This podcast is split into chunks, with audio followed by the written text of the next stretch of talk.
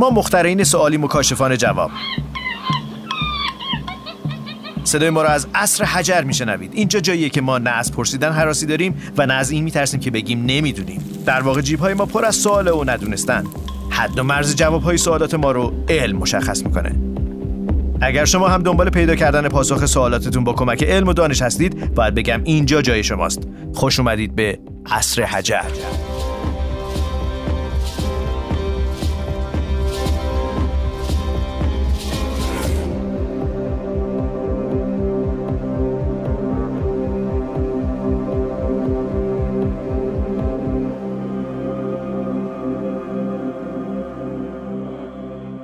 سلام من سیاوش سفاریان پور هستم. شما شنونده نخستین اپیزود عصر حجر هستید. در این اپیزود مریم فقیهی سارا سالسی و مرداد نعیمی حضور دارن و قصد داریم به یک سوال اساسی جواب بدیم. راجب چی می‌خوایم صحبت کنیم؟ مرداد سلام.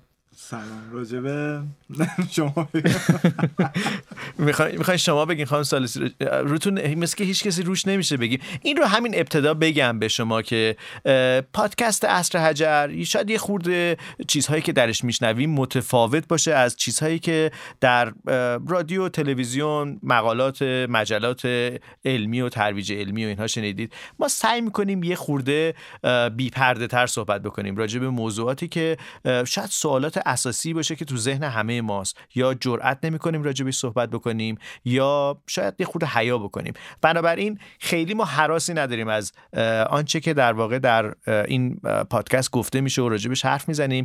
اجازه بدید بگم که می‌خوایم راجب انتخاب صحبت بکنیم. اینکه چطور تصمیم گیری نهایی با خانم هاست. می‌دونم که قافلگیر کننده است. همه تصور می‌کنن که این آقایونن که انتخاب می‌کنن. خانم مقدمن دیگه. خانم مقدمه برای اینکه برن داخل از در عبور کنن. چند دست ما خواهش می‌کنم در واقع دو قطبیش نکنیم دیگه. خانم ها آقایون و این شکلی به دو نظر قطبی هست داخل لازم نیست ما بکنیم. یعنی توی ما داریم راجع به موضوع علمی صحبت می‌کنیم. دقیقا علمیه. یعنی ممکنه که یه روزی این دو قطب تبدیل بشه به یه قطب؟ چرا که نه؟ اصلا یه زمانی زمین اینطوری بوده دیگه. اگرم قرار باشه که نباشین؟ کیا قرار نباشن؟ نرها نباید نباشن. آره. چرا؟ بله ماده ها بدون وجود نرها هم می‌تونن تولید مثل کنن. یعنی چجوری اسپرم ایجاد می‌کنن؟ بدون اینکه اسپرمی وجود داشته باشه تخمک با بکرسایی می‌تونه یه جنین کاملا سالم تحویل طبیعت بده. ما الان جانورایی داریم که همینطور بکرسایی انجام میدن دیگه. یعنی هنوز رو کره زمین بله. یک موجودات تک جنسیتی به عبارتی وجود دارن؟ ببینید تک جنسیتی نیستن دو جنسی یعنی دو تا؟ جنس وجود داره. نه. همین چند وقت پیش یه خبری اتفاقا اومدش که یه پرنده ای بکرسایی کرده. تحت شرایطی ماده توانایی بارور شدن داره بدون حضور نر این ربطی به این نداره که میگن مرغای موقعی خروس نیاز ندارن می‌تونن تخم ایجاد همینه دیگه. همینه. دقیقا همینه. ولی تفاوتش با اون چیزی که مریم میگه اینه که اون مرغی که بدون وجود خروس تخم می‌ذاره تخمش تبدیل به جوجه نمیشه. فقط صرفا یه تخم مرغه. اما در طبیعت ما حیوانهایی رو داریم که وقتی که جنس نر نزدیکشون نباشه مثل مار می‌تونن برای اینکه بقای خودشون رو حفظ بکنن از طریق بکرزایی تخم گذاری بکنن یعنی و- چی میشه تکلیف؟ یعنی به هر حال گفتید که نیاز به اسپرم و تخمک هست. بله. یعنی اون مار چیکار می‌کنه؟ یعنی همزمان هم نقش نر رو بازی می‌کنه هم ماده؟ بله. تخمکی که قرار تبدیل به یک جنین بشه نیاز به دو دسته کروموزوم داره و اون دسته دوم رو از اسپرم می‌گیره به صورت طبیعی. اگر جنس نر وجود داشته باشه از اسپرم می‌گیره. اما در صورتی که بقاش به خطر بیفته و جنس نری هم اطرافش وجود نداشته باشه از همون کروموزوم های خودش یک کپی تولید می‌کنه و الان دو سری کروموزومی داره. پس دیگه نیازی به نر نداره و از اون یک جنین سالم تحویل طبیعت همینجا در واقع لحظه اجازه بدید که اون شکل کلاسیکی که تو ذهنمون هستش رو مرور بکنیم. همیشه در واقع در آمیزش نر و ماده بخشی از در واقع خصوصیات ژنتیکی از نر منتقل میشه بخشی از طریق ماده توسط در واقع تخمک و اسپرم دو تا بازیگر اصلی هستن بله. الان دارید میگید که می‌تونه دورانی به وجود بیاد که نیاز به یکی از اینها نباشه و اونی که بهش نیازی نیست با این حساب اصلا دورانی بوده که اینطور باشه آها حالا بعدا من برعکسش هم شنیده بودم. مثل که اسکویت ها زیر اقیانوس نرها می‌تونن یه موقعی نصف ماده نصف نر بشن و خودشون کار خودشون انجام بدن و ماهی ها تو دمای متفاوت ظاهرا ماهی هم هرشون اینا hermaphrodite ن یعنی اینکه دو؟ جنسی هن. می‌تونن بنا به شرایط محیط خودشون رو تبدیل بکنن جنسیتشون رو تبدیل؟ بکنن یه سری از ماهی یه سری از نه, ماهی‌ها. نه همشون اما اینم باز تو زیر مجموعه داستان این که اصلا چی شده که نر و ماده به وجود اومده تعلق می‌گیره چی شده شما می‌تونین بگین. تنوع. اصلی ترین دلیلش یعنی من بخوام یه box کوچولو بگم این که دلیلش این بوده که اینا می‌خواستن تنوع ایجاد بکنن. قرار بوده شرایط که متفاوت میشه احتیاج داشتیم که تنوع هم ایجاد بشه که بتونن با سازگاری های مختلفی که موجودات دارن یه موجود سازگارتر بمونه. سر اینا همین می‌خواستن؟ منظورتون کیه؟ موجوداتی که وجود داشتن. چجوری؟ نه منظورشون اینه که طبیعت داشته به سمتی می‌رفته که نیاز طبیعت. بوده تنوع بیشتری وجود داشته باشه تا بقای موجودات حفظ بشه. یه بار با هم دیگه مرور بکنیم. اون چیزی که باز به شکل معمول در ذهن همه ما هست وجود در واقع نر و ماده است. برای اینکه آمیزش اتفاق بیفته برای اینکه به نوعی تکثیر یک موجود زنده در واقع بتونه خودش رو در واقع تکثیر بکنه بچه دار بشه زادآوری بکنه.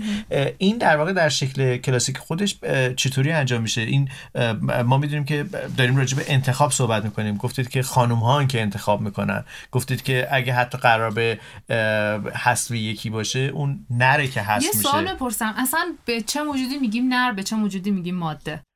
می‌تونین جواب بدین؟ احتمالا شاید کسی که تولید کننده اسپرم میشه نر اونی که تولید اسپرم یعنی چی؟ اسپرم در؟ واقع. سلول جنسی نر. بذر به قول تو گیاهان تو البته گیاهان. ولی خب حالا به هر حال به نوعی همون نقش رو نمی‌تونه داشته باشه؟ اگه گرد افشانی بتونن بکنن نرا چرا می‌تونه داشته باشه؟ آها ولی ولی حالا الان نکته که وجود داره اینه که پرسیدید فرق به چی- میگیم نر به چی میگیم ماده؟ بله. مرد یا زن؟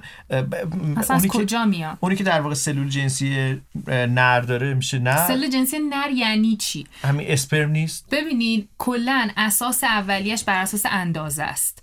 اول که میایم نگاه می‌کنیم دو تا موجود داریم که دوتاشون سلول جنسی تولید می‌کنن یا گامت اصطلاح علمیش گامت هستش دیگه.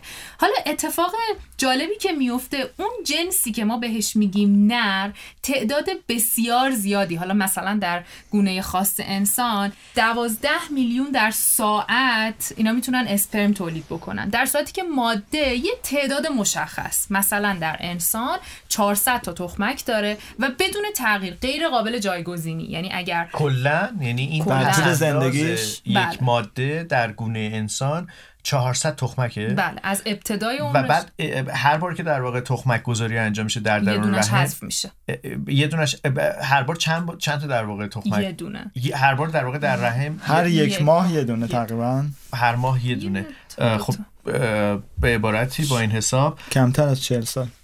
400 ماه اگه در نظر بخوایم بگیریم به خاطر همین میگن بالای 25 سال باروری خیلی کم میشه دیگه آها ولی استثناءاتی هم می‌تونه وجود بله، داشته بله، باشه آره. که بالای 40 سال یعنی بالای در واقع 400 ماه هم در واقع بتونه این اتفاق رخ بده پس هر از ماه سال ماده- اول که تخمک گذاری نمی‌کنه دیگه از اینم آها در نظر بله بله دیگه از بعد از بله بلوغ. از بعد از 10 بلوغ. سالگی یعنی 9 10 سالگی فکر کنم آره. 13 آره. 14 تو سالگی آدمای مختلف متفاوته دیگه آره. متفاوته آره. پ- پس با این حساب در واقع ما با یه تفنگی روبرو هستیم که 400 تا گلوله بیشتر نداره 400 تا بلیت بیشتر نیستش برای اینکه بشه یک نمایش تازه رو ایجاد حالا کرد. اینم در نظر بگیریم که اون 400 تا گلوله اولی که سایزش خیلی بزرگه. یعنی به طور متوسط یک میلیون بار بزرگتر از اسپرمه. اینو در نظر بگیریم هر از- یه دونه تخمک. هر یه دونه یعنی. هزینه ای که براشون می‌بره و انرژی و اینا هم بیشتره دیگه. قطعا همینطوره دقیقا.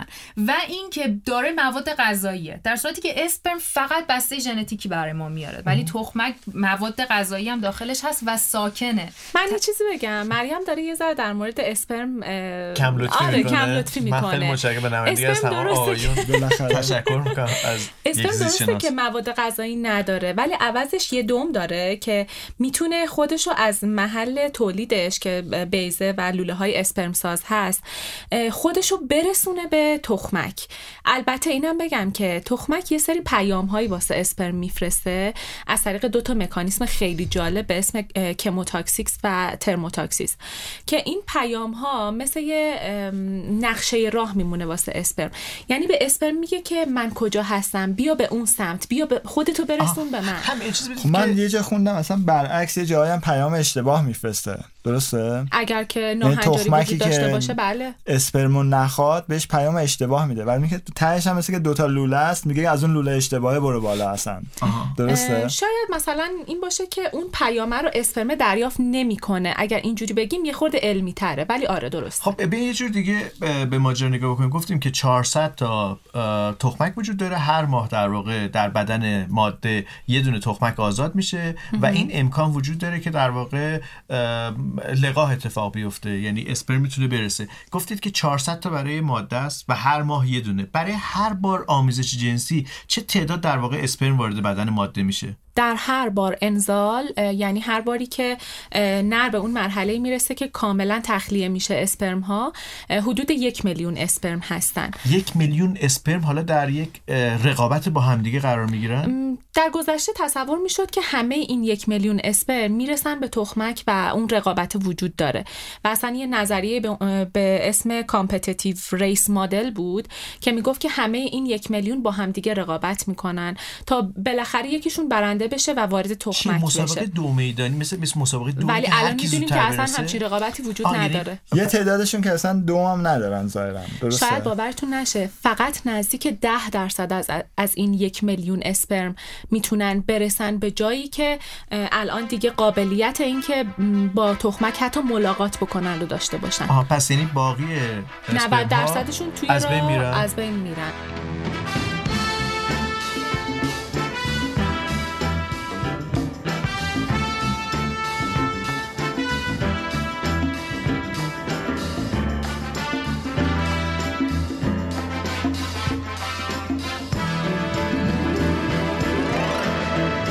گفتید که اون تفاوت و تمایزی که اسپرم رو یه خود بهش یک ویژگی متفاوت میده اون دومکی هستش که در واقع تاژکشه. اه، تاژک بله، بله. اگر به واژه دقیقش آره. بخوام بگم اون تاژکیه که شروع می‌کنه در واقع عین دم بچه قورباغه حرکت کردن برای اینکه بتونه خودش رو بیشتر و پیشتر ببره از اول در واقع وقتی که اسپرم وارد بدن ماده میشین اه، تاژک وجود داره؟ بله اسپرم ها وقتی که داخل اه، بیضه ها تولید میشن اول یه سلول عادی بدون هیچ دوم یا هیچ چیز خاصی هستن. خب بعد که به بلوغ می‌رسن و تمایز پیدا می‌کنن حالا سرشون یک حالت کلاهک قرار می‌گیره که بهش میگن آکروزوم و حاوی یک سری کیسه های حاوی مواد شیمیایی هست که این برای موقعی که به تخمک رسیدن و قراره که اون پوشش پروتئینی تخمک رو بخورن و برن داخل تخمک. علاوه بر اون یه دومن بهشون اضافه میشه که این بهشون کمک می‌کنه که توی محیط آبی تخمک بتونن حرکت خب این بکنن. کی در واقع این دوم اضافه میشه؟ یعنی گفتید که در زمان بلوغ در واقع بله خود در خود زمان تو- بلوغ و اسپرم. آره بلوغ اسپرم. یعنی زمانی که در واقع اسپرم آزاد میشه نه، قبل کامل از آزاد هستش شدنش. تکامل بله. یافته است دیگه. بله بله. وقتی که اسپرم ها وارد واژن میشن که اولین مرحله ای هست که اسپرم وارد دستگاه تولید مثلی زن میشه دیگه کاملا تمایز یافته است و آماده است برای اینکه پیام ها رو از سمت تخمک دریافت کنه و بره تخمک رو پیدا بکنه. ما می‌دونیم که به هر حال داریم راجع به تخمکی صحبت می‌کنیم که ابعادش خیلی هم بزرگ نیست. حالا گفتید که یک میلیون برابر بزرگتر از در. واقع هر یک و اسپرم هست. بزرگترین سلول ان- سلول بدنه. عجب. و با چشم غیر مسلح یعنی بدون میکروسکوپ هم دیده میشه. و هر اسپرمو که ما نمی‌تونیم ببینیم با اسپرم چشم با غیر چشم مسلح غیر باید مسلح حتما پیدا با. اه، بله. میکروسکوپ ببینیم. یه دونه در یک محوطه باز نسبت اگر به رحم ماده در نظر بگیریم یه دونه اونجا هستش. چطوری در واقع اسپرم می‌تونه بفهمه که اصلا از تخمدان سمت چپ آزاد شده یا سمت راست آزاد شده؟ یعنی این شناسایی در واقع مقصد چطوری اتفاق میفته با همون دوتا مکانیسمی که گفتم chemotaxis و thermotaxis. پیامی که تخمک پیام میفرسته شیمیایی و پیام دمایی میفرسته براش. آها. خب پیام شیمیایی از سلول های اطراف تخمک تولید میشه. یعنی یه سری مواد chemoattractant اند که فارسیش نمی‌دونم چی میشه ایجاد می‌کنه اون سلولای اطرافشون. جذابیت شیمیایی. آره جاذب شیمیایی. آره یه خورده عقب‌تر بریم خیلی جلو نمیریم الان یهو. تو این مقاله که من خوندم به جای اون ده درصدی که شما گفتین که میشه صد هزار تا اسپرم می‌رسن به تخمک میگه که نهایتا 250 تا اسپرم می‌رسن به اون نقطه که باز میگه ده درصد اینها توانایی بارور کردن دارن. یعنی میشه 25 الی 30 تا. آره. آره 20 الی 30 تا. این رو عددا رو می‌تونید توضیح بدین که حالا هر کدومتون چرا این تفاوت وجود داره؟ ده درصدی که شما گفتیم با این چقدر ده درصدی که من گفتم مال وقتیه که توی قسمت توی لوله فالوپ ما سه قسمت داریم. خب یه قسمت uterotubal junction است لوله فالوپ چیه؟ لوله فالوپ اون لوله هایی هستن که تخمدان ها رو وصل می‌کنن به رحم. بله. به حفره رحمی وصل می‌کنن. و دو تا تخمک آره دو تا یکیشون علکیه درسته؟ نه هر دوتا بعضی وقتا توی آدم های مختلف. من فقط من خوندم که فقط اگه یکی از این دوتا وارد بشه مسیر درست میره و اون یکی مسیر انحرافیه. خب به خاطر اینکه هر ماه هر دوتا تخمک تخم... هر دوتا تخمدان تخمک آزاد نمی‌کنن. بعضی از ماها تخمک تخمدان راست تخمک آزاد می‌کنه بعضی از ماها اون یکی تخمدان. تفاوت اینا چیه؟ تفاوتی دارن؟ با هم دیگه نه هیچ تفاوتی با هم ندارن. یعنی مسیر آلترناتیو دیگه به عبارتی شاید ما قرینه ایم دیگه اینو در نظر بگیریم. بدنمون قرینه آره تخمدان یه ارگان قرینه است. بعد وقتی که سه قلو هستن چه, چه اتفاقی میفته؟ سه تا تخمک از یه دونه تخمدان آزاد شده توی یکی از حالتاش. یه حالت دیگه این که یک اسپرم با یه تخمک لقاح پیدا کرده. بعد به خاطر به خاطر یه ناهنجاری اون جنینی که ایجاد شده تو همون مراحل اول جنینیش تبدیل شده به سه تا جنین. و الان سه تا حالا سه قلوی همسان تولید میشن. خیلی پیچیده میشه. فعلا بریم یه خورده عقب‌تر دوباره. همون یه دونه است که سه تا میشه. نه اینکه سه تا مثلا یعنی سه تا اسپرم وارد نمیشه. یه اسپرم وارد میشه به سه تا. چه... یعنی این باعث من نمیشه اگر که که فیزیولوژی رحم و اول توضیح می‌دادم بعدا می‌گفتن که حالا اسپرم از چه مراحلی عبور می‌کنه تا به تخمک برسه اینا یه خورده واسه من واقعا تا حالا فکر کردم سه تا. مثلا شما که برادر دو قلو هستیم من فکر دو تا اسپرم وارد شده ما همسان هستیم از کجا می‌دونین همسانی؟ خیلی شبیه هم دیگه. ظاهرا که نمیشه گفت. اینو من اون روز تو رادیو من به شما گفتم آقای سفاریوم تا تست ژنتیکی ندی نمیشه تعیین کنین که همسان اگه همسان باشن اثر انگشتشون هم یکیه؟ نه ولی از نظر ژنتیکی ظاهرا بله. نقش ژنتیکیمون یکیه کاملا یکیه. اگر همسان باشین اثر انگشتتون هم یکیه فکر کنم. فکر نمی کنم اینو مثل که توی مطالعه اینا سوالی بود که خیلی سال پیش ما داشتیم و خواستیم بدونیم که آیا اثر انگشت متفاوته و اثر انگشت متفاوته.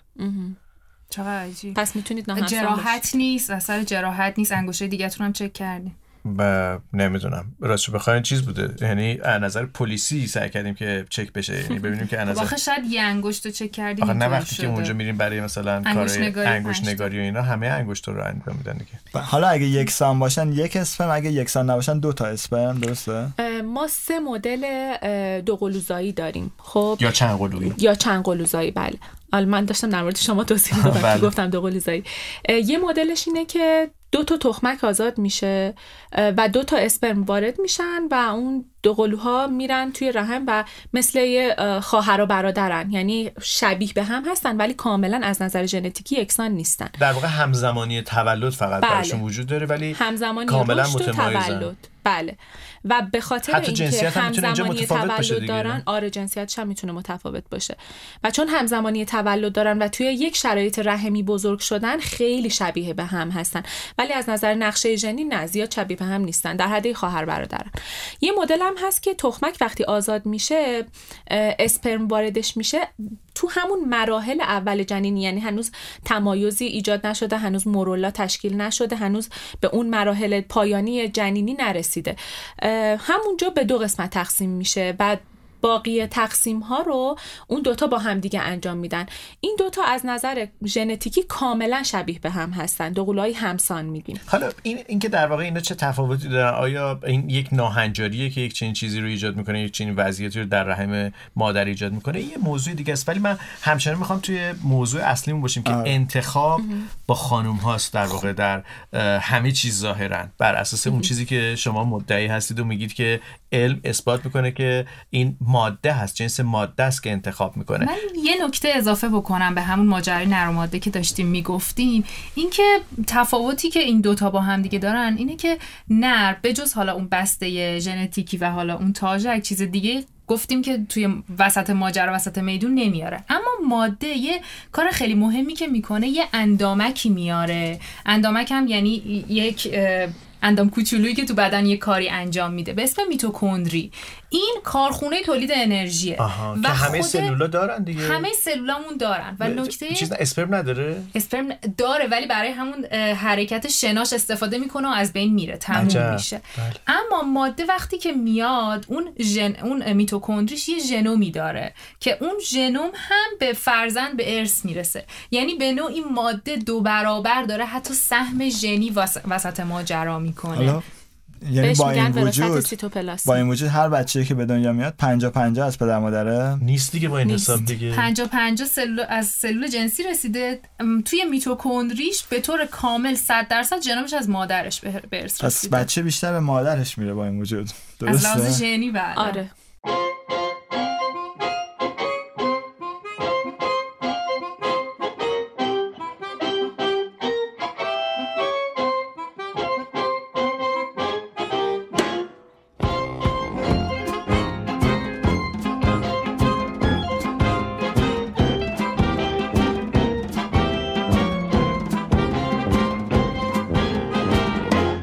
الان شما حرفتون در واقع اینجاست که تخمک چون درست کردنش سختره و اندازش خیلی بزرگتره و اینا هزینهش سختره و اینکه ماده چون 400 تا بیشتر نداره ولی نری عالم است. اینجا باعث میشه که ماده انتخاب می‌کنه. درسته؟ الان داشتیم راجع مرحله پنهانش صحبت می‌کردیم. اتفاقی که در داخل بدن رخ میده. یه سوال اولا اینه که یعنی این یک میلیون اسپرمی که نر ایجاد می‌کنه واقعا براش هیچ هزینه ای نداره هیچ انرژی براش نمیشه صرف نمی‌کنه همینطور فقط میریزه بیرون. چرا؟ انرژی زیستی صرف می‌کنه. خب چرا ارزش ندارن پس؟ چرا 999 هزار تاشون همینطوری میرن پی کارشون؟ به خاطر اینکه اون انرژی که توی بدن موجود ماده برای تولید یک تخمک سالم یک تول- تخمکی که انقدر ذخیره انرژیش خوب و مناسب باشه که یک جنین رو پرورش بده زیاده. و اونقدر وقت صرفش می‌کنه صرف تولید کردن اون تخمک می‌کنه که ما میگیم که اسپرم یه ذره کم ارزش تره توی توی دنیای فیزیولوژی وقتی نسبت مقایسه به تخمک. می‌کنی. یعنی یعنی حتی حتی- یک میلیونش هم باز کم ارزشه واحد پولشون یه خیلی دونه- در قیاس با یه دونه تخمک دیگه. شما اینو در نظر یک میلیون. پول ونزوئلا. آره. انقدر راحت هستش که در هر ساعت دوازده میلیون تا داره تولید می‌کنه دیگه. خودتون حساب کنی. اینکه در هر ساعت 12 میلیون تولید میشه ولی ولی گفتید که تو هر بار آمیزش در واقع هر بار در واقع انزالی که اتفاق میفته برای جنس نر یک میلیون اسپرم وارد بدن ماده میشه. اجازه بدید داستان از همینجا سریع پیش ببریم که بعد از که در واقع این در واقع دو مسابقه این دو در واقع اه، ماراتون شروع- ماراتون که نمیشه گفت میشه گفت دو سرعت شاید شروع میشه. از اونجا به بعد چه اتفاق میفته خانم یه؟ سوال اضافه کنم بهش. اسپرم های ضعیف فقط کندن یا اینکه ویژگی های دیگه هم دارن؟ آفرین خیلی نکته قشنگی. الان میگم بهتون. وقتی که اسپرم وارد واژن میشه واژن یک محیطیه که کاملا بازه. خب یعنی راحت عفونت می‌تونه واردش بشه مخصوصا موقع آمیزش که یه جسم خارجی داره واردش میشه. کاملا قابلیت ورود باکتری ها انواع میکروارگانیسم ها رو داره. پس باید یه سدی داشته باشه یه سلاحی داشته باشه که علاوه بر این که اسپرم ها واردش بشن و به سلامت عبور بکنن با اون میکروبا هم مبارزه کنه و اون سلاح پی اچشه pH اسیدی واژن باعث میشه که هر میکروارگانیسمی که واردش بشه اون, اون رو تو لحظه از بین ببره. حالا چی میشه که اسپرم از این مرحله به سلامت عبور می‌کنه؟ اسپرم توی مایع سمن هست. خب مایع سمن مایعی هستش که حاوی پروتئین ها و قند ها و وقتی که اسپرم داشته از پدر وارد می شده وارد جنس ماده می شده از قده پروستات اون رو گرفته و با خودش آورده داخل واژن.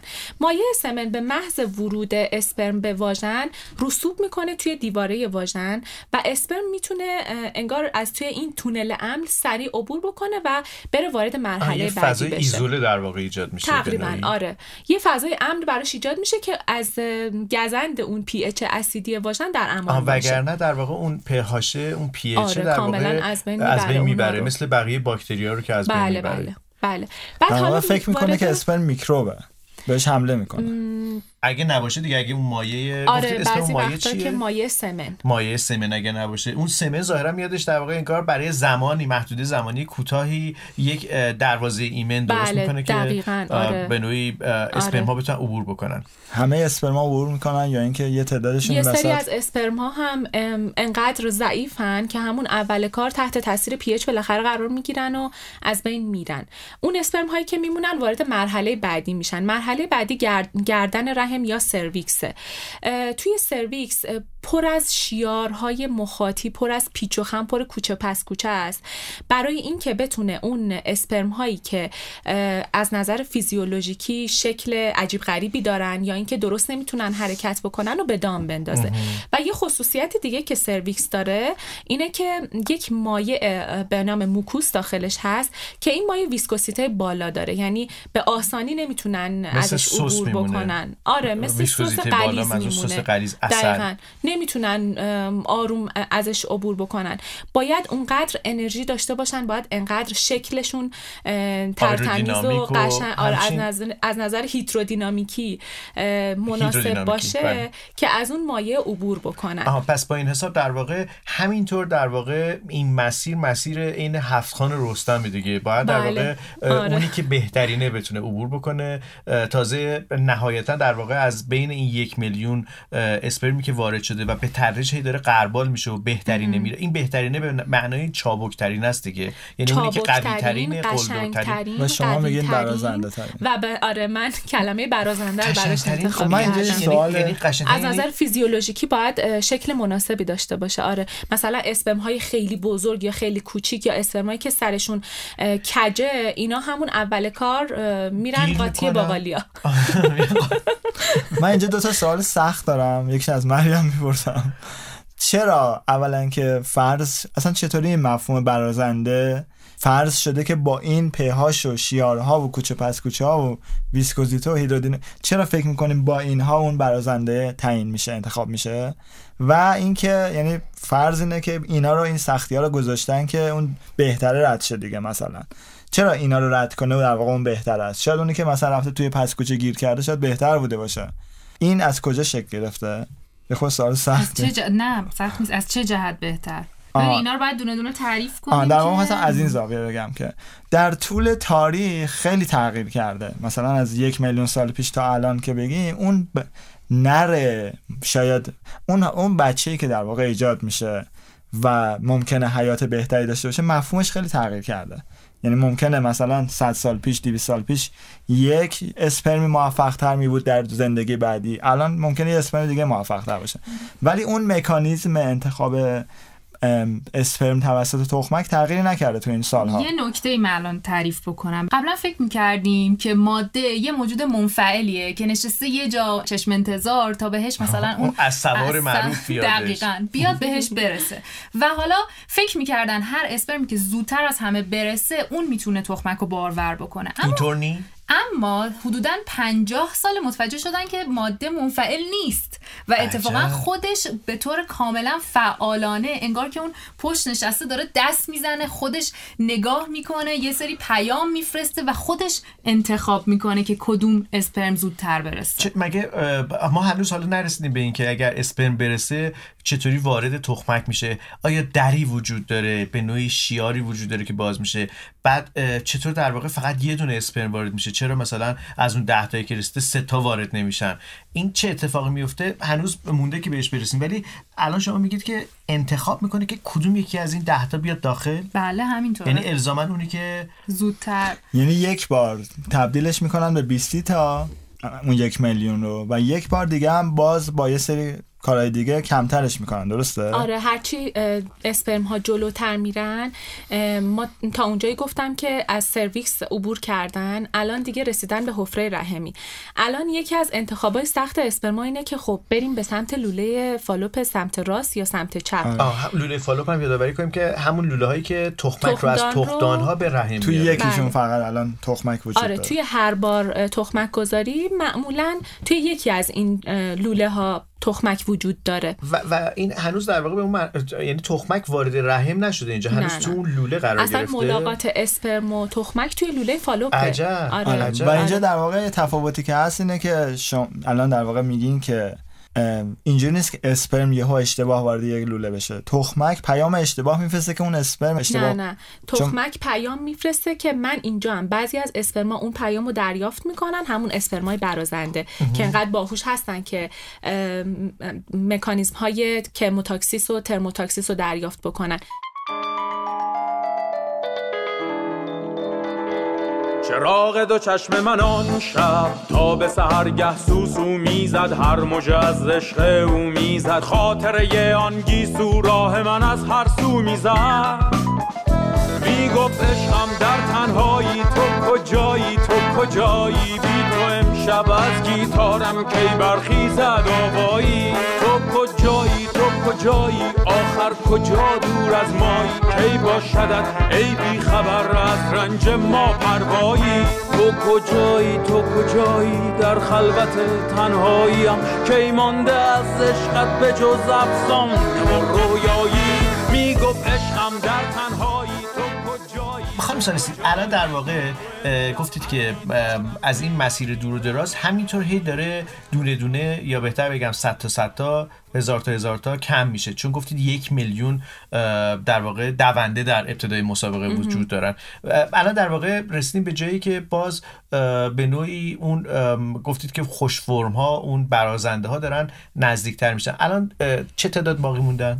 اون اسپرمایی که راهشون رو پیدا کردن و رفتن سمت لوله فالوپ الان وارد یه قسمتی از لوله فالوپ میشن به نام isthmus.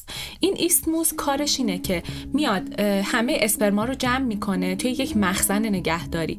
و بهشون میگه که خب بچه ها الان رسیدین اینجا و در چند قدمی تخمک دو سانتی متری هستین. تقریبا درسته؟ تقریبا آره دو تا چهار سانتی متر الان نزدیک تخمک هستین ولی هنوز نمی‌تونین برین سمت تخمک. برای چند ساعت این اسپرم ها همینجا میمونن. این چه خاصیتی داره این کار رحم؟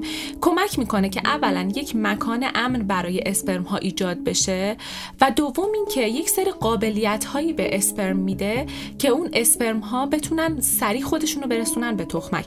چون توی اون قسمتی که الان اسپرم ها هستن به شدت ویسکوسیته مایع در واقع follicular fluid یا همون mucus رحم زیاد شده یعنی خیلی غلیظ شده و دیگه نمی‌تونن با اون انرژی که داشتن ازش عبور بکنن.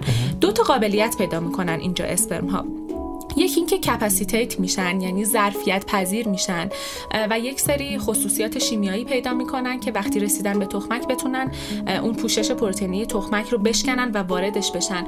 دومی که هایپر اکتیو میشن. یعنی مثل اینه که یک موتور توربو وصل می‌کنن به اون موتوری که قبلا داشتن تا الان بتونن میشه. آره بتونن با سرعت و شدت بالایی حرکت بکنن و برن به این سمت اون دو تخمک. سانتیه که در واقع در آغاز ورود به اون لوله اصلی هست بله، بله. یعنی اون در واقع تونل که میشه گفت بخش پایانی مسابقه است اینجا نگهداری میشن یه تعدادی و بعد شروع می‌کنن یعنی active میشن آره، hyper تحرکشون active بیشتر میشن. یهو بهشون میگن حالا شروع کن حالا وقتشه که آره. در واقع بریم. بعد یه چیز جالب دیگه که گفتین چطور تخمک یعنی چند تا اسپرم وارد تخمک نمیشن این در طول تکامل ایجاد شده. وقتی که اسپرم ها ذخیره میشن توی isthmus همه اسپرم ها یهویی با هم از اون محل ذخیره آزاد نمیشن.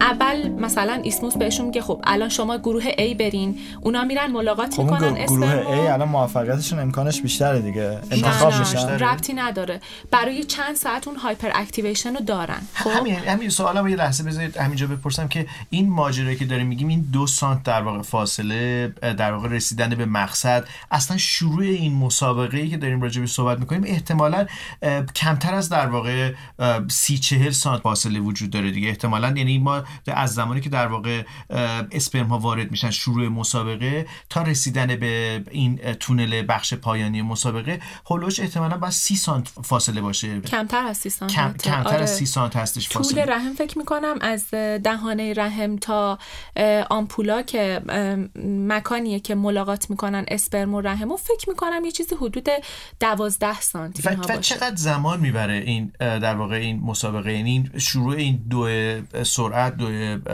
در واقع رسیدن به مقصد این چقدر مثلا یک ساعت نیم ساعت؟ توی گونه های مختلف توی آدم های مختلفی روزه. متفاوته. آها. و ب- تا وقتی که برسن به ایستموس کمتر از چند ساعت طول می‌کشه. کمتر از چند ساعته آره. ولی توی ایستموس بین چهار تا پنج روز اونجا می‌تونن بمونن. آره. عجب. و جالبه که اونجا مثلا فریزر نداره شرایط مواد نگهدارنده وجود نداره و اسپرما اونجا قشنگ اسپرم پنج روز زندگی می‌کنن. در واقع پاشیده نمیشه از بین نمیره آره، توجه که آره. پروتئین هستش. آره ولی توی اون قسمت یه شرایطی رو رحم براشون. فراهم می‌کنه که کاملا سالم میمونن و اتفاقا خیلی برازنده تر میشن. یعنی آها. اسپرمایی میشن که استراحت راحت کردن. می‌تونن خودشون رو برسونن به تخمک. و وقتی یکیشون وارد تخمک شد. چه پیام به بقیه که موندن میدن تعطیل شما آه، تعطیله. بفرمایید برید یعنی تموم شد بازی اینجا رو بگم خیلی جالبه وقتی که رسیدن به isthmus حالا الان دیگه اون قابلیت hyperactivation و capacitation رو پیدا کردن ولی همزمان همشون با هم این اتفاق براشون نمیفته نوبت نوبت گروه میفرسته. گروه این اتفاق براشون گروه های میفته چند تایی؟ نمی‌دونم گروه های چند تایی ولی باعث میشه که از polyspermy جلوگیری بکنه یعنی؟ چون که گروه گروه میرن سمت تخمک یهویی همشون با هم حمله نمی‌کنن. احتمال اینکه چند تا اسپرم وارد تخمک بشه کم میشه. ولی به هر حال گروه اول شانسشون بیشتره. من می‌خوام بدونم اون انتخاب میشن اون گروه اول. نه نه نه. انتخاب تصادفیه. فکر نمی کنم شاید تصادف باشه. اینو تا حالا من جایی نخوندم. آه. و بعد در واقع 10 تا 10 تا شروع می‌کنن. حالا حالا میگیم 10 تا. ممکنه 20 تا باشه. آره. به هر تو گروه های کوچیکتر میرن می‌رسن به تخمک. گفتش خانم فقیهی که انتخاب می‌کنه تخمک که کدومی که از این برازنده ها در واقع وارد بشه به این در واقع بازی جدید. چجوری انتخاب می‌کنه ملاکش چیه در واقع؟ یه مثلا مطالعه کرده بودن همین سرعتی که داریم میگین. اومده بودن تو شرایط آزمایشگاهی مثلا همین ماده رحمی رو گذاشته بودن. flu- follicular fluid. fluid آره.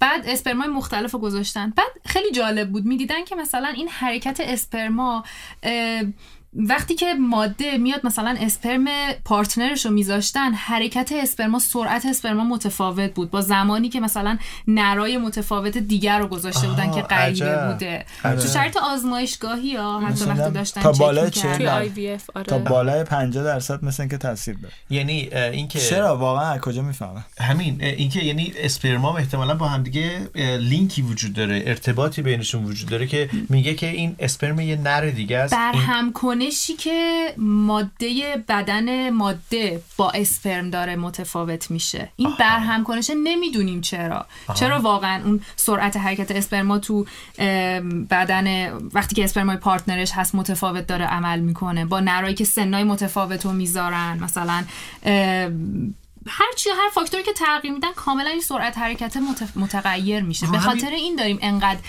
اون برگ برنده رو میدیم این دست هنوز. ناشناخته است یعنی هنوز ما دقیقا مکانیسم این رو نمی‌دونیم که دقیقا تخمک چی کار می‌کنه چه ماده ای چه هورمونی از بدن ترشح میشه که باعث میشه تخمک اون اسپرمی که دوست داره رو به خودش جذب خب یه. خورده سوال اینجوری بپرسیم چی لازمه این که تخمک انتخاب کنه اسپرمو لازمش اینه که یک تصوری از بقا داشته باشه یعنی این تخمک قراره که یک کسی رو که به لحاظ ژنتیکی. سازگاره بهش میگیم شایستگی شایستگی حالا سازگاری هم مثل که ججا. سازگاری یکی از زیر مجموعه های آره. شایستگیه اون رو برای ما. تعریف کنید که اون سازگار اون اه، چی گفتی شایسته پذیری شایستگی. شایستگی. آره. اون شایستگی اصلا میگن. یعنی چی که بر اساس اون داره انتخاب می‌کنه. دقیقا. وقتی که قدرت بقا و تولید مثل بیشتر بشه به اون میگیم شایسته تر حالا این بستگی داره که داریم کدوم تاکسون کدوم موجود رو نگاه می‌کنیم.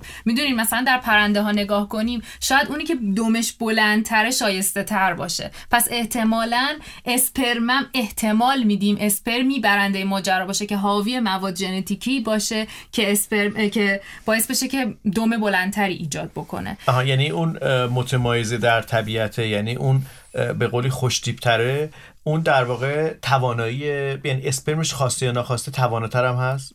تواناتر شایسته تر شایسته تر هست. بله چون مواد ژنتیکی بهتری داره با خودش حمل می‌کنه. و ماده انگار هوشمندانه می‌فهمه که کدوم یک از اینا اینو داره. برای من تو که زشت هستیم و اینا هیچ شانسی خب نه نه. ببینید الان در انسان دو بار من اون مهداد دارم میگم. اتفاقا همین رو می‌خوام بگم که در انسان صرفا ما دیگه ظاهر رو توجه نمی کنیم یه وقتایی هوش خیلی بالا کمک کرده به انسان که بقوتل مثلش بالا بره خب پس یعنی میزان حسادتمون به جورج کلونی رو بالا ببریم یا حفظ کنیم همینجا باشه؟ جورج کلونی باهوش هم هست تقریبا. واقعا. تو کدوم بازیگر دیدی که باهوش باشه یه بار نقش بتمن بازی پشت صحنه اون فیلمی که ساخته بود پشت صحنه می‌گفتن کارگردان باهوشی هم هست. بتمن بتمن بازی نه شب یه بار دیگه یه بار انقدر که حتی ببینین من نمی‌دونستم جورج کلونی بتمن یه بار نه حتی خودش هم خودش رو حساب نمی‌کنه تو اون نقشی که بازی حالا یه سوال. در واقع دو بار پس داره انتخاب میشه. یه بار فرض کنید مثلا تابوس که خیلی داستان داره میگن که تابوس نر این همه خوشگلیش فقط بخاطر که ماده انتخاب کنه. حالا از بین اون همه تابوس ها یه دونه تابوس انتخاب کردین ماده. دوباره این از همین تابوسی که انتخاب شده هم دوباره اسپرم خاصی رو می‌خواد انتخاب. شما دارین راجع به دو مرحله صحبت می‌کنین. یه دونه انتخاب یه بخش انتخاب قبل از آمیزش رخ میده. یه مرحله انتخاب بعد از آمیزش رخ میده. که pre copulatory post copulatory که حالا خودش همین داستانه که اصلا خیلی جالبه. اگر بیایم برگردیم نگاه بکنیم که اصلا ماده قبل از آمیزش چطور انتخاب می‌کنه. می‌دونین؟ میاد چک می‌کنه. مثلا دو تا مثال بامزه براتون بزنم. در یه پرنده ای وجود داره مرغ جولا یا ویور برد. این چیکار می‌کنه؟ وقتی که فصل تولد مثلیشون می‌رسه مرغ ماده میاد از نزدیک این خونه ای که این بنده خدا درست کرده عبور می‌کنه. بعد نره وایستاده دم خونه داره یه رقص عجیب غریبی انجام میده که جلب توجه ماده رو بکنه.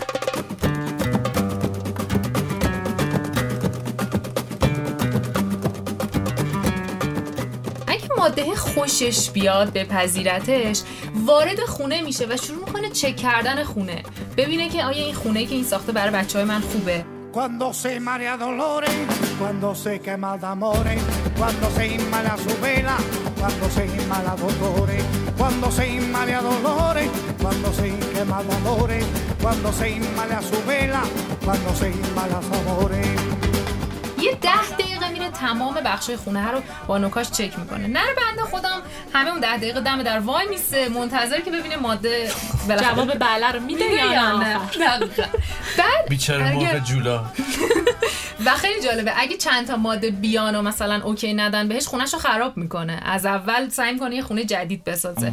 تا دلتون بخواد من می‌تونم از این مثالا براتون بزنم. یه دونه دیگهشون هست میاد با گل تزیین می‌کنه مثلا خونش رو چه جالب. حالا این بحث رو باید بعدا دوباره برسیم بهش که چطوری انتخاب اتفاق میفته و اینکه یکی دو تا حالا همه جانورا ظاهرا اینجوری نیستن. بعضی از جانورا برعکسه. اونم اگه بشه صحبت کنیم که نرو انتخاب می‌کنن؟ چی رو می‌خوایم بگیم نه. حالا الان بحث جذابیه. جای خود جلو آره. میگم. حالا این پیش از آمیزشه بیایم بریم برای ماجرا. وقتی این دوتا با هم قاطیشه بعد از آمیزش. مثلا یه جیرجیرک بیشه هست که یه کار خیلی بامزه می‌کنه. ببین اینا جفتگیریشون اینطوریه که نر میاد اسپرمشو بهش میگن اسپرماتوفور. وصل می‌کنه به واژینال ماده. خب؟ بعد خب یه فکری بوده دیگه. یعنی مثلا نره که میاد اون اسپرماتوفور متصل می‌کنه میره عقبتر وای میسته اصطلاحا گارد می‌کنه مراقبت می‌کنه. غیرت به خرج میده تعصب به خرج میده که یهو خانوم مثلا با کس دیگه ای نپره و مطمئن باشه که اسپرمای اون باعث میشه که مثلا لقاه رخ بده. ولی ماده خیلی جالبه. میاد عقب وای میسته و نگاه می‌کنه. ببینه چه جوری داره این ازش دفاع می‌کنه. اگه خوشش بیاد از مدل مراقبتی که اون نر داره انجام میده اسپرماتوفور رو نگه میداره. اگه خوشش نیاد چیکار می‌کنه؟ خیلی راحت ریموفش می‌کنه میندازه سطل آشغال کاملا انگار که به دردش نمی‌خوره. به همین راحتی ماده می‌تونه اون پدر بودن بچهشو بازی بکنه باهاش. یا مثلا این چیز پس دیگه بامزه بزن در رو نداره دیگه اونجا دیگه به عبارتی. دقیقا خود ماده انتخاب می‌کنه یا مثلا یه سریشون هستن میان یه درپوش می‌ذارن. یه بهش میگن بلاک میتینگ می‌کنن؟ پل- بل- بلوکه می‌کنن. یه درپوش می‌ذارن بعد از کی؟ آمیزش نر, نر. در برای ماده بر قسمت واژینال ماده دوباره یه درپوش می‌ذاره که حالا مثلا بعد یه مدتی ممکنه این سفت بشه. یه حالت چسبناک داره. همون مایع سمنه آه، که در اونجا مادم رسوب می‌کنه. آره. چه جالب. و برای چی هم چیکار بعد می‌کنه بازم غیر از تعصب این, این دیگه. کدوم این کدوم پرنده است؟ اینی که اینی که هم چیکار می‌کنه این انقدر موجودات مختلف این کار می‌کنن فقط چیز نیست. یه فقط پرنده پرنده نیست. پستاندارا سنجاب کانگورو حشره های مختلف پشه؟ آنوف زنبور. خیلی تو پستانداران هم اینو داریم. توی شیرای ماده شیر ماده به خاطر اینکه خب نر قلم رو داره دیگه. اجازه آره. نداره بدون اجازه شوهرش با هر کسی آمیزش داشته باشه. میاد یواشکی بعد از اینکه با نر قلمرو آمیزش پیدا کرد یواشکی میره با نرای دیگه هم آمیزش پیدا می‌کنه. و بعدا انتخاب می‌کنه که حالا اون قسمت لوله فالوپ باز بشه و اون اسپرم وارد لوله فالوپ بشه لقاح پیدا بکنه یا نه؟ توانایی بستنش هم داره. آره. آره. این یه چیز کاملا غریزیه چه ولی این کارو می‌کنه. ولی خود ماده. ببینین اینو تا- تاکید می‌کنم که, خود, خود ماده ماده، فکر می‌کنم آره. این پلاگر رو این درپوشه رو بذارم بمونه یا به درد نمی‌خوره. بذار بندازمش یه تیکه بره. تیزر بود که دوتایی با هم گفتن خود ماده. خب خیلی وضعیت عجیبیه. ما در حالی داریم صحبت می‌کنیم که هنوز من به اون سوال اصلیم که راجع به تخمک و ورود یک اسپرم به داخل هستش نرسیدم که شایستگی؟ شایستی شایستگی. که گفتید که تشخیص میده. گفتید که ماده است که انتخاب می‌کنه کدوم یکی از این ده 20 تایی که رسیده بهش بگه ولکام خوش آمدی و وارد بشه. و, و گفتید که اصلا میشکنه پوسته تخمک رو میشکنه. اگر یه دونه میشکنه چرا بقیه نمیشکنن؟ و, و مقصد اینه که برسیم به داخل تخمک دیگه. چطوری در واقع یه دونه میره داخل؟ ببین مکانیسمایی که باعث این کار میشه هنوز کاملا شناخته شده نیست. خب؟ ولی من فکر می‌کنم که مثل یه آزمون ورودی میمونه این مرحله. یعنی تخمک میاد میگه که خب من دوست دارم اسپرمم این خصوصیات رو داشته باشه. از نظر مورفولوژیکی تر و تمیز و خوشگل باشه اندازش مناسب باشه حرکتش خوب باشه یا اصطلاحا متایل باشه یعنی حرکت مناسبی داشته باشه یا اینکه مثلا سرش بچک نباشه و و و. حالا میاد یه سری فرما هم در اختیارشون قرار میده برای اون برای اینکه اینا رو از این فیلتر عبور کنه. کنه که همون دما و مواد شیمیاییه. اونایی که بتونن این فرما رو قشنگ پر کنن رزومشون رو قشنگ بفرستن و مورد تایید تخمک قرار بگیره انگار دیگه عملا اون مرحله رو گذروندن اینا همه در مدت زمان کمی داره. انجام میشه دیگه انگار یعنی خیلی کم. آره کمتر از چند ساعت. آه، انگار یه چک لیستی به تخمک دادن داره دونه تیک می‌زنه. آره، اون چک آره. لیست رو به نظرتون چطوری بهش رسیده؟ میلیاردها سال آره تکامل. در طول تکامل. و بنابراین هی تغییر کرده. این چک لیست هر روز داره به روزتر میشه. هم تغییر می‌کنه. ببینید عجب. بسته به شرایط محیطی دائم این بازیه داره تغییر می‌کنه. یعنی شاید مثلا یه بار ما داشتیم یکی از اساتید حرف می‌زنیم می‌گفتیم که دیدین چقدر ما درگیر آلودگی هواییم. بعید نیستش که در حالا مثلا طی سالیان متمادی انسانهایی به وجود بیان که بتونن ریشون یه سازگاری داشته باشن. نسبت به آلودگی هوا پیدا بکنه بله. به دلیل که شناخته می‌دونه که این باعث مرگ یا سن و در واقع سن حیات رو کم می‌کنه و میگه که من بعد برای راه حلش. می‌تونم مقاومت ایجاد بکنم بله. به نوعی در واقع ایمنی ایجاد بکنه گفتید که در واقع ده 20 تا رسیدن به پیرامون تخمک یا چسبیدن به خود تخمک و حالا یکیشون هست که می‌تونه بره داخل که ب- بقیه نمی‌تونن برن. این که انتخاب می‌کنه چک لیستی که مرداد گفتم من تا اینجا موافقم که دونه دونه تیک می‌زنه ولی میگه که شما بفرمایید داخل. چطوری بقیه نمی‌تونن برن داخل؟ یعنی و اصلا اجازه همین سوال اینطوری بپرسم که خود شما می‌دونم که در آزمایشگاه بارها این صحنه رو دیدید. میشه این صحنه رو برای ما توصیف بکنید که چه شکلی اتفاق میفته وقتی که اسپرم در نزدیکی تخمک قرار می‌گیره دیگه انقدر سرعت و ام، ضربان تاژکش بالا رفته که سرش مدام می‌خوره به پوشش پروتئینی تخمک شده. آره. دیگه تخمک خب دیده دیگه بیخود خانم. خوشگل دیده و دیگه می‌خواد هر جوری شده مخشو بزنه. اون اسپرمی که بتونه برای اولین بار پوشش پروتئینی تخمک رو بشکنه و اون مواد داخل آکروزوم یا توی کلاهک سر اسپرم رو وارد اون پوشش بکنه که اون رو هضم بکنه اون اسپرم دیگه اسپرمیه که وارد تخمک شده و دیگه اسپرم های دیگه نمی‌تونن دومش وارد هم بشن. باش میره داخل یا نه دوم دومش وقتی که سر وارد میشه توی یه مرحله دوم کنده میشه و کاملا هضم میشه و بعد رفت داخل چطوری در بسته میشه ممکنه پسش بده بیرون کلسیومی؟ نه من تا حالا ندیدم نه خوشم نمیاد. نفر بعدی قبلش انتخابشو کرده آره دیگه پای آره. انتخابش وای میسته. در رو چطوری میبنده یه پوشش کلسیومی از طرف خود؟ تخمک دور تخمک ایجاد میشه که بلوکه می‌کنه تخمک رو آها و این آره. در واقع اونجاییه که دیگه بقیه نمی‌تونن دیگه. بقیه یعنی نمی‌تونن هر چقدر سرتو وارد بکوب به. دیوار آره. اگه تونستی بیاد تو آره و جالبه توی مطالعه خوندم؟ که وقتی که اولین اسپرم وارد میشه اسپرم های دیگه دیگه سعی نمی‌کنن برن داخل میان کمک می‌کنن به اون اسپرمه که حتما تا آخر سرش وارد تخمک بشه. دیگه اینجا با هم. دیگه همکاری می‌کنن رقابت می‌ذارن که آره برای برای. همارز موافقت و بعد در واقع پایان در واقع عمر بقیه اسپرماس اینجا بله. دیگه. نقطه پایان بله. عمرشونه از اینجا به بعد دیگه اون روزهایی هست که شروع می‌کنه در واقع تخمک بعد از باروری تکثیر سلولی درش اتفاق میفته کی میاد داخل رحم قرار می‌گیره این تخمک حدود یک و نیم روز طول می‌کشه که اون جنینی که تشکیل شده و دیگه الان بهش میگیم زیگوت تبدیل به یک جنین دو سلولی بشه بعد از اون دوباره یک و نیم روز طول می‌کشه چهار سلولی بشه بعد همینجوری هشت سلولی و همینجوری اضافه میشه دو برابر میشه تا می‌رسه به مرحله بلاستوسیست وقتی به مرحله بلاستوسیست می‌رسه دیگه انقدر سلول هاش زیاد شدن تقریبا 100 تا سلول یعنی شدن. تکثیر سلولی اتفاق افتاده تو بله همون بله. لوله. توی طول لوله فالوب شروع می‌کنه آروم آروم حرکت کردن و همینجوری تقسیمش رو کامل می‌کنه. تا می‌رسه به اون قسمتی که لوله فالوب وصل میشه به رحم.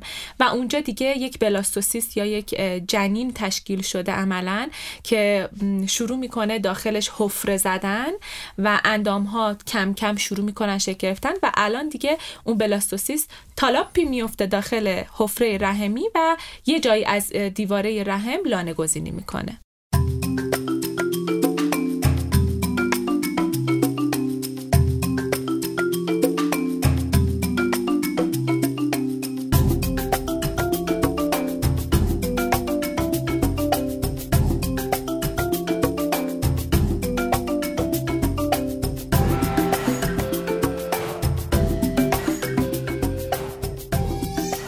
حالا توی این ماجرا مرز بین انتخاب جنسی و انتخاب طبیعی چیه و آیا تداخلی داره اینا با هم یا نه؟ این سوال اصلا اسا... هر چیزی که ما الان داریم اینجا با هم حرف می‌زنیم اساسش همین سواله بوده. چیه من فکر کنم سوال خیلی ساده ایه. خیلی سوال پیچیده ایه ببینید داروین اون زمانی که داشت نگاه می‌کرد طبیعت رو اومد خیلی راحت این داستان انتخاب طبیعی رو گفت. گفت خب ایول اون موجودی که مثلا سریعتر بتونه فرار بکنه احتمالا قدرت بقاش بیشتره. بعد اونی که بتونه شکارهای بزرگتری به دست بیاره قدرت بدنی بیشتری بهتر و بیشتری داشته باشه باز غذای بیشتر از اون طرف قدرت بقای بیشتر. انتخاب طبیعی رو میشه بگین؟ یعنی چی؟ منظورتون چیه؟ انتخاب طبیعی کلا موجوداتی بر اساس انتخاب طبیعی.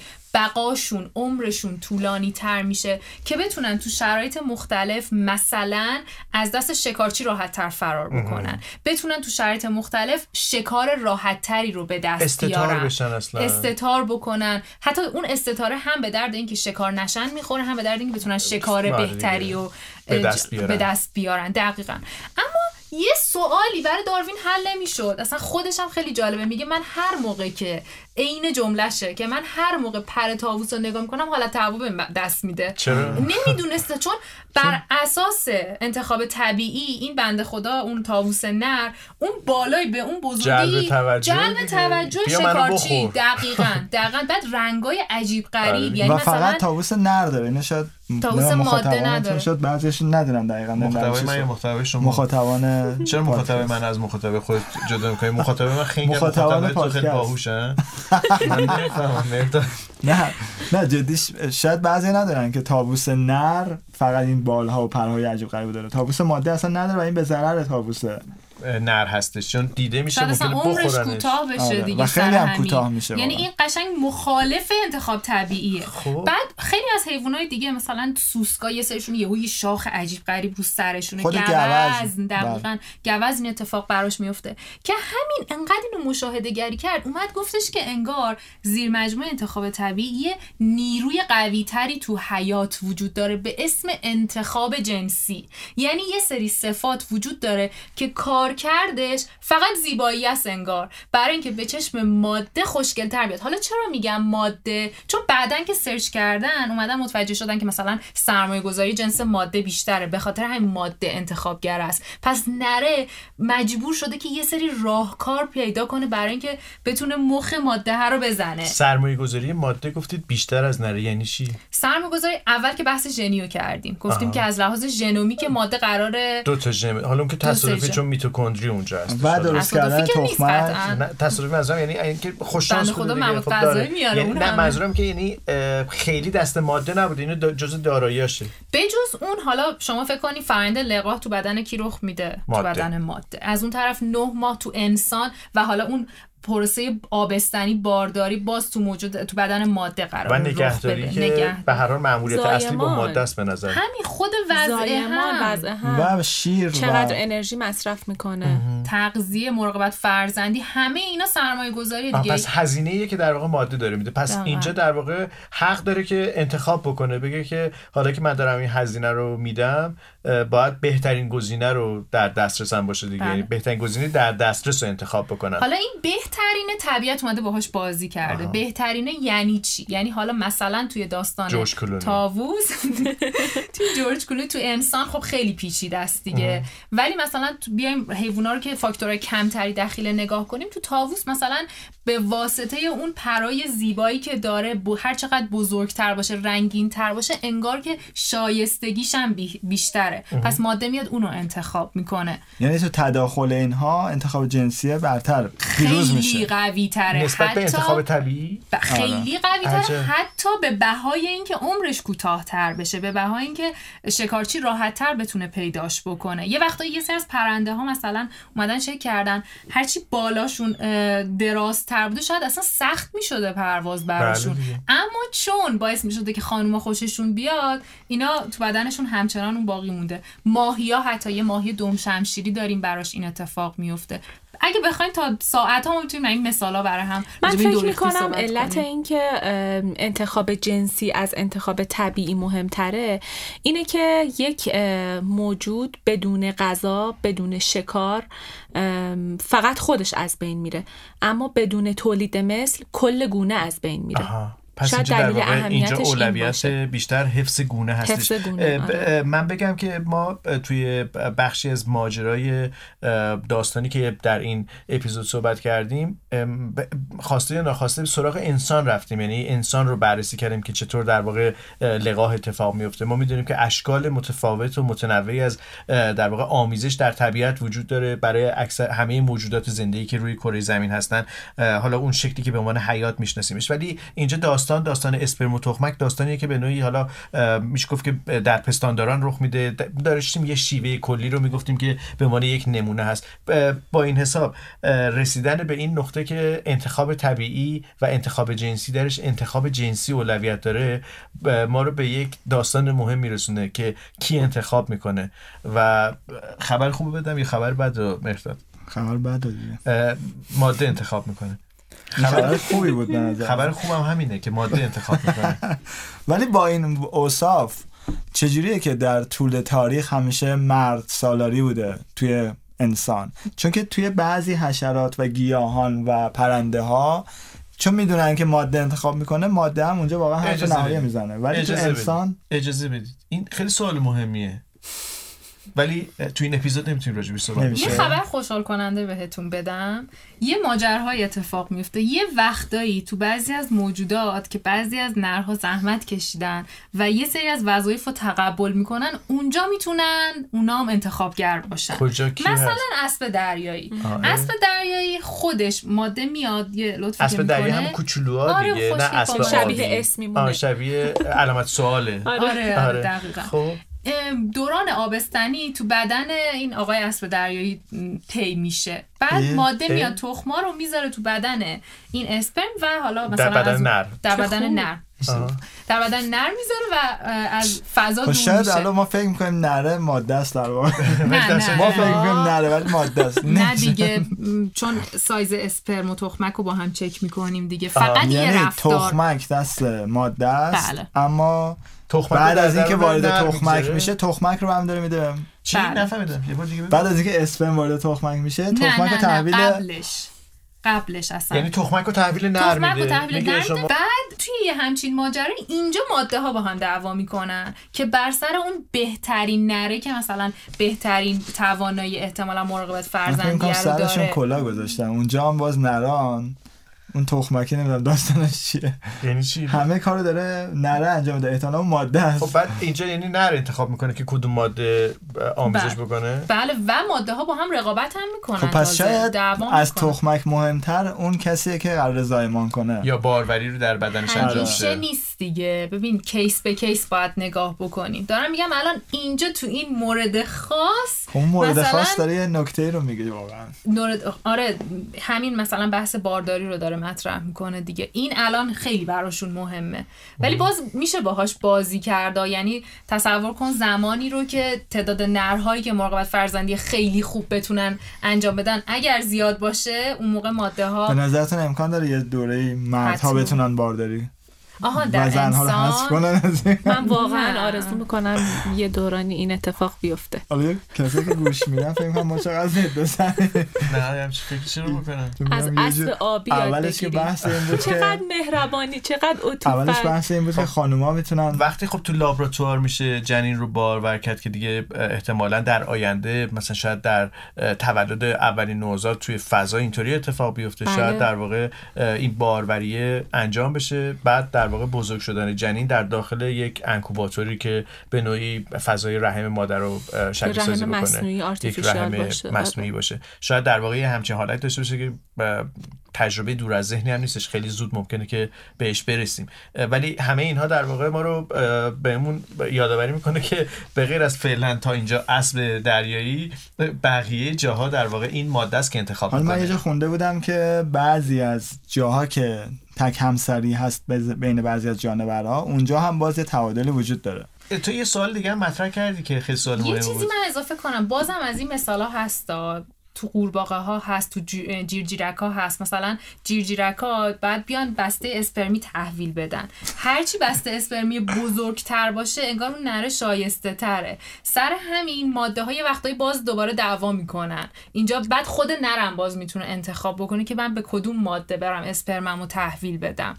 می‌دونین؟ ولی خیلی مثالاش کمه. یعنی واقعا توی استثناها قرار می‌گیره.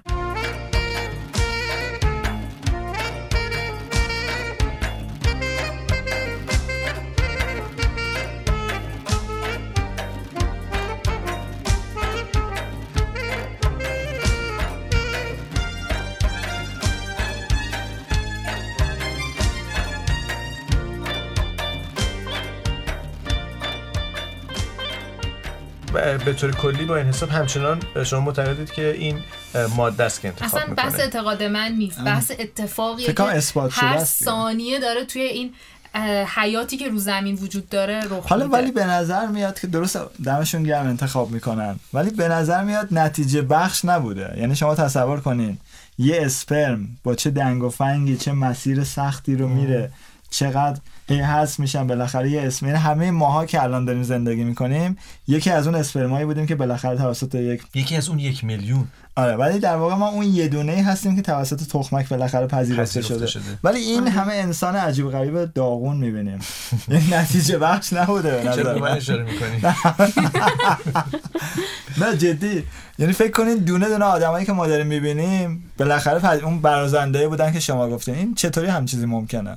این خوب و بد که میگین شما یه ذره نسبی نیست؟ یعنی شاید از نظر شما خوب باشن از نظر طبیعت بد باشن یا بالعکس می‌دونم سوالای زیادی در ذهن شما هم ایجاد شده کما اینکه در ذهن من انبوهی از سوال وجود داره. در ذهن مهرداد خیلی بیشتر از اون انبوهی که در ذهن مغز من وجود داره سوال وجود داره و شاید در واقع خود خانم سارا سالسی و خانم فقیه هم کلی سوال در ذهنشون باشه.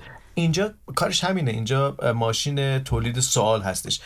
ولی خب باید صبر بکنیم تا اپیزود شماره دو که همچنان به نوعی حول و حوش همین انسان و موجودات زنده و انتخاب ها خواهیم بود. دفعه دیگه احتمالا راجع به این صحبت می‌کنیم که چطور در واقع توی این رقابت نرها باید دیگه با هم دیگه مبارزه بکنن. برای اینکه بتونن بهترین نتیجه رو داشته باشن. می‌دونم که داستان صلحآمیزی نیستش. دفعه آینده خورده جنگ و ستیز زیاده در عصر حجر. خاصیت عصر حجر هم همینه دیگه. با چی باید بجنگیم ما هم؟ نرها؟ من و تو. من فکر می‌کنم که خیلی پیچیده تر از این داستان است. چون ظاهرا دانشمندایی که حالا شاید شما نشینده باشین میگن که اینا مودی هم هست. مودی یعنی علاوه بر همه این داستان ها که گفتی این تخمک مودیه آها. ممکنه این تخمک امروز یه تصمیم بگیره فردا یه تصمیم دیگه بگیره آها. جدی خیلی بحث عجب غریبه خوندی نموردش آقا آدمی زاده دیگه بعضی روزا حالش خوب نیست. و شانس. علاوه بر مودی بودن شانس هم ظاهرا موثره. یه نکته من اضافه کنم. این مودیه یعنی چی؟ شانس یعنی چی؟ وقتی که دقیق تر بشیم احتمالا می‌فهمیم که یه دلیلی پشت اون شانسی که داریم میگیم بوده که حالا مثلا شاید ما اون لحظه ندونیم. چون شاید همون تکرار اگر بکنیم اون آزمایشو یه روز یه, ن- یه اسپرم برنده بشه. فردا بخوایم چکش کنیم یه اسپرم دیگه. اما واقعا ما نمی‌دونیم چه اتفاقی داره میفته اون پشت که نتیجهش ماحصلش این تفاوت در انتخابه. حالا حالا کار داریم. یه چیزی رو بگم. ما داریم تاثیر محیط رو روی این قضیه خیلی نادیده می‌گیریم. یعنی تخمک توی شرایط محیطی مختلف تو pH مختلف دمای مختلف شرایط مثلا اکسیداتیو شرایط تنشزا شرایطی که توی بدن به صورت طبیعی وجود داره تو بدن ماده باعث میشه که تخمک انتخاب های متفاوتی یعنی اون داشته لوله باشه. فالوپ که تخمک درش آزاد شده قرار گرفته اونجا شرایط متفاوتی وجود داره. یعنی همیشه یکسان نیست؟ نه همیشه یکسان. نیست مثلا اگر یک فردی حالا ما میگیم یک جانور یک پستانداری توی یک مثلا محیط آرامش یه محیطی باشه که رقابت خیلی آره باشه. نداشته باشه سر غذا خیلی رقابتی نداشته باشه ممکنه انتخاب متفاوتی با شرایطی داشته باشه که رقابت سر غذا. زیاد هست شرایط محیطی فرق ما می‌کنه داریم راجع به تخمک صحبت می‌کنیم آره، راجع به انتخاب تخمک صحبت تخمک می‌کنیم. چطور در واقع این آغاز در واقع انتخاب جنس ماده هستش که در در درون بدن یک ماده دیگه انتخاب اتفاق میفته. آره. من می‌خوام فقط در واقع این اپیزود رو با یک داستان به پایان ببرم. داستانی که ما رو در اپیزود بعدی بهمون یادآوری می‌کنه که از کجا باید شروع کنیم. سال 1989 آقای کلارک و آقای هتفیلد دو استاد دانشگاه بودن که اومدن در واقع یک جامعه آماری رو تشکیل دادن. از 48 خانم و 48 آقا یک سوال رو پرسیدن. سوال یه خورده عجیب و غریب بوده. سوال این بوده که آیا با من به تخت خواب میای؟ یک آقا از یک خانم می‌پرسه یک خانم از یک آقا می‌پرسه. نتیجه آمار بسیار عجیب بوده. تقریبا 100 درصد خانم ها گفتن نه و از بین آقایون حدود 70 درصد گفتن البته.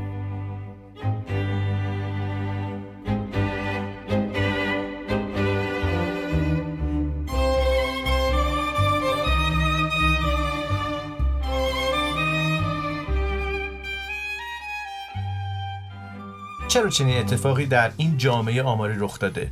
این موضوعی که در اپیزود شماره دو اصر حجر به اون می‌پردازیم.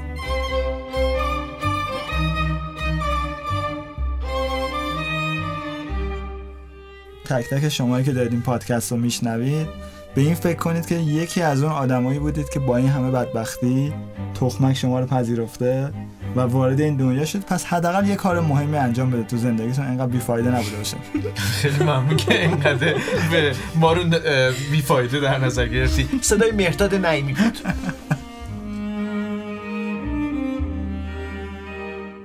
منو هر بار خیلی علاقه من تر می‌کنه به زیست شناسی تکاملی اینه که ما هر جایی رو نگاه می‌کنیم رد پای آقایون رو می‌بینیم. اما اون چیزی که واقعا انگار در حیات رخ داده و ما به نوعی چشممون نخواسته که ببینه اتفاقا همین انتخابگری ماده ها بوده. و خوشحال میشم که واقعا بیایم با هم همراه بشیم و یکم بهتر به طبیعت نگاه کنیم و متوجه بشیم که واقعا تصمیمات ماده نه فقط انسان تمام موجوداتی که در زمین وجود دارن جنس مادهشون باعث شده که امروز ما اون چیزی باشیم که الان هستیم. صدای مریم فقیهی بود زیست شناس تکاملی. این این داستان داستان همه ماست. داستانی که تخمک انتخاب می‌کنه کدوم یکی از اسپرم واردش بشن و ما تشکیل بشیم. ژنها رو دست کم نگیرید. همه این کارا بر سر ژن هست. صدای سارا سالسی بود. بیوتکنولوژیست.